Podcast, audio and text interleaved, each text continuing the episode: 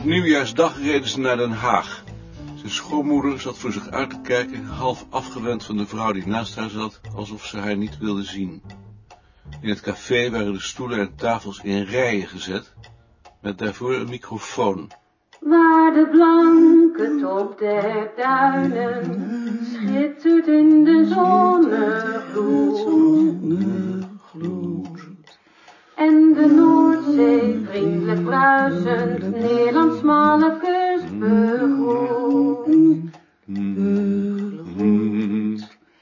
Juich ik aan het vlakke strand, juich ik aan het vlakke strand. Ik heb u lief, mijn Nederland. Ik heb u lief, mijn Nederland. Ik heb u lief, mijn Nederland. Ik heb u lief, mijn Nederland. Niettemin was het een geslaagde middag.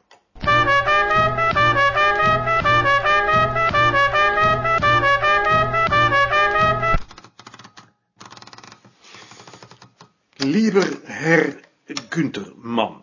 Kunt u verdomme de stoep niet schoonhouden met dit weer? Wat, wat was dat? Eh, Dag jij? Henk? Ik geloof dat dat Joop was, tegen Wigbold. Die man die blijft altijd op zijn luie krent zitten in plaats dat hij de stoep schoonmaakt met die gladheid. Je bent gevallen. Ja, natuurlijk! Laat hij zijn werk eens doen in plaats van romannetjes te lezen. Oh, Jaring. Eh, heb je even tijd?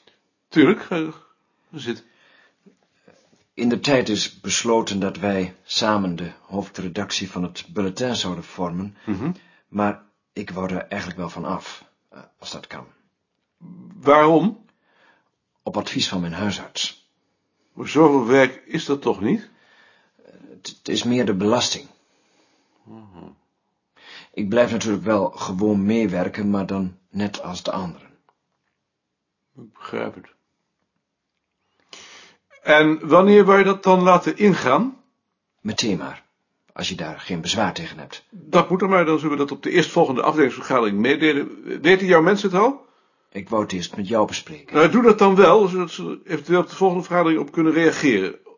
Of wou je een ander in jouw plaats hebben voor het muziekarchief? Ik zou eigenlijk niet weten wie. We kunnen Eve moeilijk boven de anderen aanstellen. Nee, dat dacht ik ook niet. Dan zal ik het meedelen. Dag Lien. Dag Maarten. Oh, dag Jaring. Dag Lien. Ik zag je niet. Dus het is wel goed zo. Ja, natuurlijk is het goed. Mevrouw de Nooier was opgetogen over de samenkomst in Münster met u en uw studenten. Ze heeft u dat al geschreven. Ze heeft mij bovendien uw verzoek overgebracht om nader te worden ingelicht over mijn broodonderzoek. Eh, Denk je er nog om om die brief aan Gunterman te schrijven? Daar ben ik net mee bezig. Dag zien. Oh, dag Maarten. Eh, dan heb ik niets gezegd. En dringt er zojuist bij mij op aan dat ik u schrijf voor het maken van een afspraak. Dat ik daarmee een paar weken gewacht heb, komt omdat ik mijn broodonderzoek nog steeds niet heb kunnen hervatten. Ik heb er nu al drie jaar niet of nauwelijks meer aan kunnen werken en ben veel vergeten. Het is mijn bedoeling, dag had, om het na het congres ter gelegenheid van de 75e verjaardag van Zuiner weer op te vatten. Zwiers is dood. Zwiers? Onze vader, behuwd vader, grootvader, oom en oudoom Jan Zwiers. In de leeftijd van 92 jaar. Daar moeten we naartoe, Ad. Ehm, woensdag. Donderdag hebben we wetenschapscommissie. Morgen moet ik naar Arnhem. Dat is de enige dag dat ik kan. Jij kunt ook? Ik kan wel. Dan gaan we samen. Ik vond dat de aardigste man. Met eh, weg een man. Ja. En het liefst zou ik dan ook pas daarna, dus in mei, een dag naar Münster komen. Eh, maar Ad Jaring wil niet langer hoofdredacteur zijn. Waarom niet? Op advies van zijn huisarts. Hij zal wel vinden dat hij voor paal staat. Dat ligt dan toch aan hemzelf. Daarom. Als u daar geen andere reden voor hebt dan mij een reis te besparen... Goedemorgen. Dag het Dag Gert. Blazer heeft vrijdag zijn boek gebracht. Volkscultuur van Nederland. A. Blazer. Heb je het al gelezen? Ja, hier en daar. En? Het is verschrikkelijk, natuurlijk. Die indruk heb ik ook. Navertelde oude koek. Alblas heeft het manuscript gelezen. Ja. Alblas. Volgende bladzij. Hij bedankt ons ook nog. Genant. Hij spelt de naam van ons bureau nog verkeerd ook. Het AP Besta Instituut. Zou dat niet met opzet zijn? Niet onmogelijk. Wil jij het aankondigen? Ik? Ik doe het niet. Jij bent ook antropoloog. Zet, zet, zet jij maar op zijn nummer. Ik weet niet of ik dat wel durf. Tuurlijk durf je dat. Nou, weet ik niet. Probeer het. En wacht nog even. Ik heb nog iets met je te bespreken. Ga even zitten. Ik heb donderdag een gesprek met Carla gehad. Ze zei dat jij er geen inzage wilt geven in de gegevens die je over het carnaval in Den Bosch verzameld hebt. Is dat zo? Ja. Ik vond eigenlijk dat ik die niet hoef af te staan, omdat ik die zelf verzameld heb. Tuurlijk moet je die afstaan. Jullie doen dat onderzoek toch samen? Dat zou betekenen dat ik voor haar gewerkt heb in plaats van zij voor mij. Iedereen werkt hier voor iedereen. Bart, Ad en ik hebben acht of tien jaar lang fiches gemaakt. Die gebruiken jullie toch ook? Maar dat was niet voor een onderzoek. Maakt geen verschil. De gegevens die we hier verzamelen zijn van ons allemaal. Het is ons belang dat alles wat uit de afdeling komt zo goed mogelijk is. Dus geef er die gegevens maar. Ik zal het doen. Die man kan alleen maar met zichzelf bezig zijn. Maar het zal hem nooit iets opleveren. Dan geef ik de voorkeur aan Münster. Ik heb niet veel meer te bieden dan wat kaarten en ik zou me onbehagelijk voelen als drie of vier mensen daarvoor helemaal uit Münster naar Amsterdam zouden komen. Bovendien kan ik, als we niet te laat ophouden, dezelfde avond weer terug, zodat de reis nauwelijks ingrijpt in mijn agenda. Met vriendelijke groet en koning. Hallo, Dag Jitske. hallo. Nou, hij wichtelt alweer de koffie genomen. Is dat toch een klier? Wat is hij nou weer voor argument? Dat zijn filter door die ideële koffie verstopt raakt. Kan dat? Dan moet hij gewoon een grove vermaling vragen of een andere filter gebruiken. Ik ga wel even met hem praten. Graag. Meneer Wichbold, ik hoor dat er weer problemen zijn met de ideële koffie. Dat hebt u zeker van Van den Akker. Wat zijn dat voor problemen? Hij verstopt mijn filter. En waarom vraagt u dan geen grovere maling? Weet u hoe lang dat duurt? Hoe zou ik dat weten? Als ik hem nou bestel, dan heb ik hem de volgende week. En als u hem haalt? Doet u dat? U haalt de DE-koffie toch ook? Ja, om de hoek bij de melkboer. En waar is dit dan? Dat weet ik niet. Eh, eh, Ergens op de Keizersgracht, geloof ik. Dan zal ik zorgen dat een van ons hem voortaan haalt. Volgens Wichtbold duurt het een week voordat hij een bestelling in huis heeft. Kan dat? Ze bezorgen één keer per week. En als we het voortaan halen, Ik wil het wel halen. laten we dat dan afspreken. En, en als hij het dan toch bij de melkboer haalt? Ik zal tegen Bavelaar zeggen dat jij voortaan over de voorraad gaat. Goed? Goed. Ha, Mark. Jaring wil niet langer hoofdredacteur zijn. Dan ben je nu alleen de baas. Gefeliciteerd. Ja.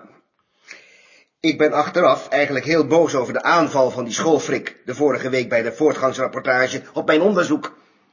En ik neem jou kwalijk dat je me niet beter verdedigd hebt. Ik denk er dan ook over om daar niet meer aan mee te doen.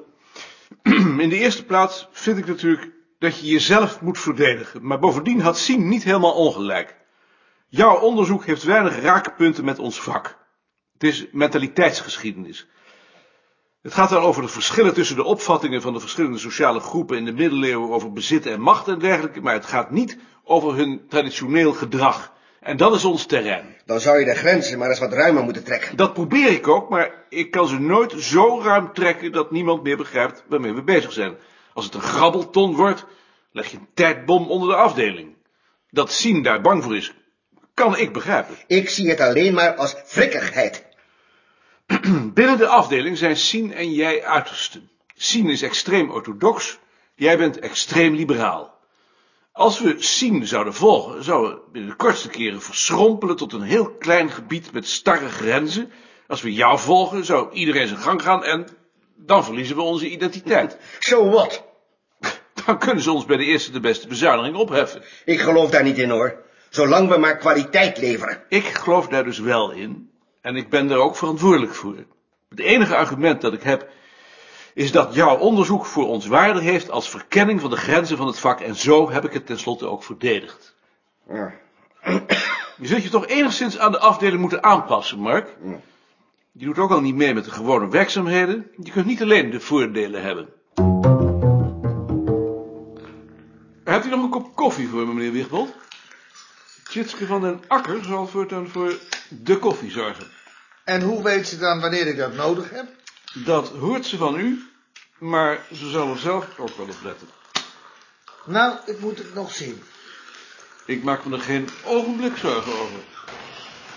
Dag Frits, Hallo, wat zei de dokter? hij was wel tevreden. Mooi. Hoe gaat het nou eigenlijk met het onderzoek van jou? Vorige week hebben ze mijn maag onderzocht met een scanner. Niks gevonden. Je maag? Ze dachten aan een lek tussen mijn slokdarm en mijn maag, waardoor de maagsap in mijn keel zou komen. Hm. Eh, eh, eh, en deze week krijg ik bronchoscopie. Dat heb ik ook gehad. Hoe is dat? Hm. En dan stoppen ze een buis in je longen en daar kijken ze door. Vervelend? Nogal. Ze hebben bij mij die ziekte van Boek ontdekt. Ah, Misschien heb je ook wel de ziekte van Boek. dat zou natuurlijk wel gek zijn. Of is het besmettelijk? Ze zeggen van niet.